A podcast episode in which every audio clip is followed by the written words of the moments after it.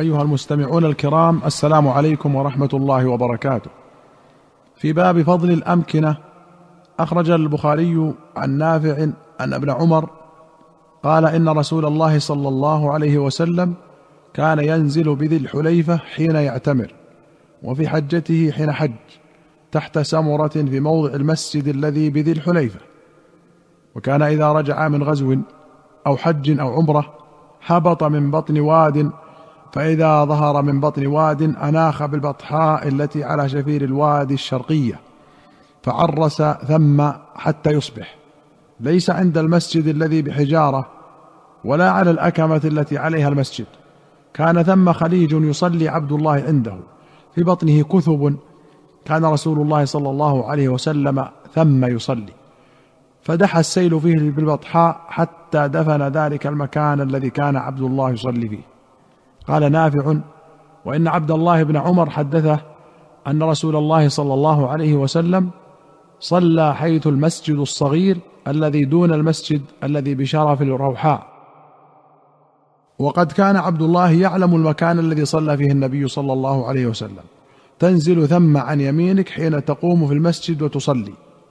وذلك المسجد على حافة الطريق اليمنى وأنت ذاهب إلى مكة. بينه وبين المسجد الأكبر رمية بحجر أو نحو ذلك. وإن ابن عمر كان يصلي إلى العرق الذي عند منصرف الروحاء وذلك العرق انتهاء طرفه على حافة الطريق دون المسجد الذي بينه وبين المنصرف وأنت ذاهب إلى مكة.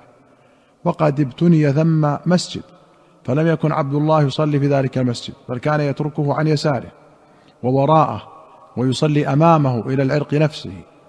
وكان عبد الله يروح من الروحاء فلا يصلي الظهر حتى يأتي ذلك المكان فيصلي فيه الظهر. وإذا أقبل من مكة فإن مر به قبل الصبح بساعة أو من آخر السحر عرس حتى يصلي بها الصبح. وإن عبد الله حدثه أن النبي صلى الله عليه وسلم كان ينزل تحت سرحة ضخمة دون الرويثة عن يمين الطريق ووجاه الطريق في مكان بطح سهل حين يفضي في أكمة دوين بريد الرويثة بميلين وقد انكسر أعلاها فانثنى في جوفها وهي قائمة على ساق وفي ساقها كتب كثيرة وإن عبد الله بن عمر حدثه أن النبي صلى الله عليه وسلم صلى في طرف تلعة تمضي وراء العرج وأنت ذاهب إلى هضبة عند ذلك المسجد قبران أو ثلاثة على القبور رضم من حجارة. عن يمين الطريق عند سلمات الطريق. بين أولئك السلمات كان عبد الله يروح من العرج بعد أن تميل الشمس بالهاجرة فيصلي الظهر في ذلك المسجد. وإن عبد الله بن عمر حدثه أن رسول الله صلى الله عليه وسلم نزل عند سرحات عن يسار الطريق في مسيل دون هرشا. ذلك المسيل لاصق بكراع هرشا. بينه وبين الطريق قريب من غلوة. وكان عبد الله يصلي إلى سرحة هي أقرب السرحات إلى الطريق وهي أطولهن.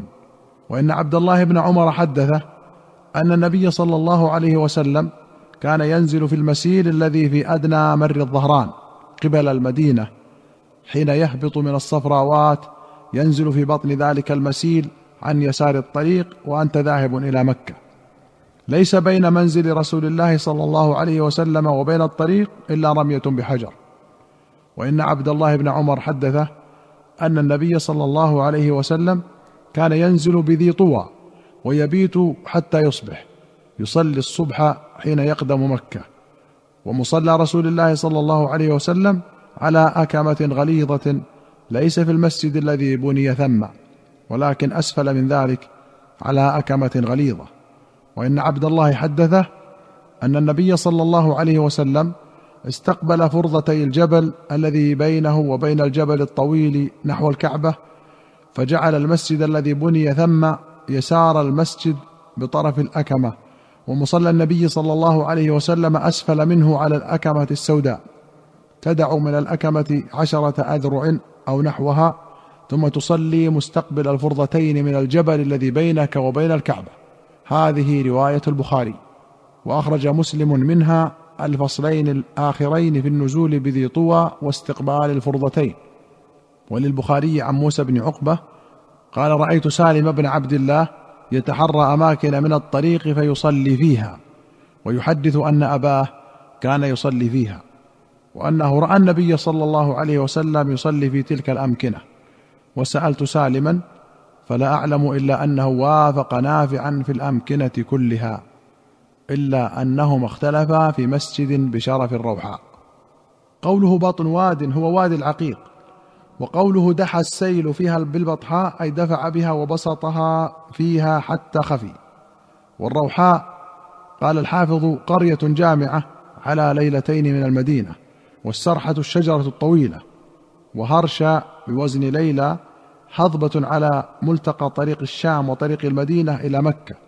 قريبة من الجحفة يرى منها البحر وكراع هرشا طرفها وفرضة الجبل من حدر من وسطه وجانبه وقوله وجاه الطريق أي مقابلها ومكان بطح أي متسع وقوله دوين هو تصغير دون والتلعة كالرابية وقيل المنخفض فهو من الأضداد والرويثه موضع والرضم بفتح الراء مع سكون الضاد وفتحها صخور عظام يرضم بعضها فوق بعض واحدتها رضمة بفتح الضاد وسكونها.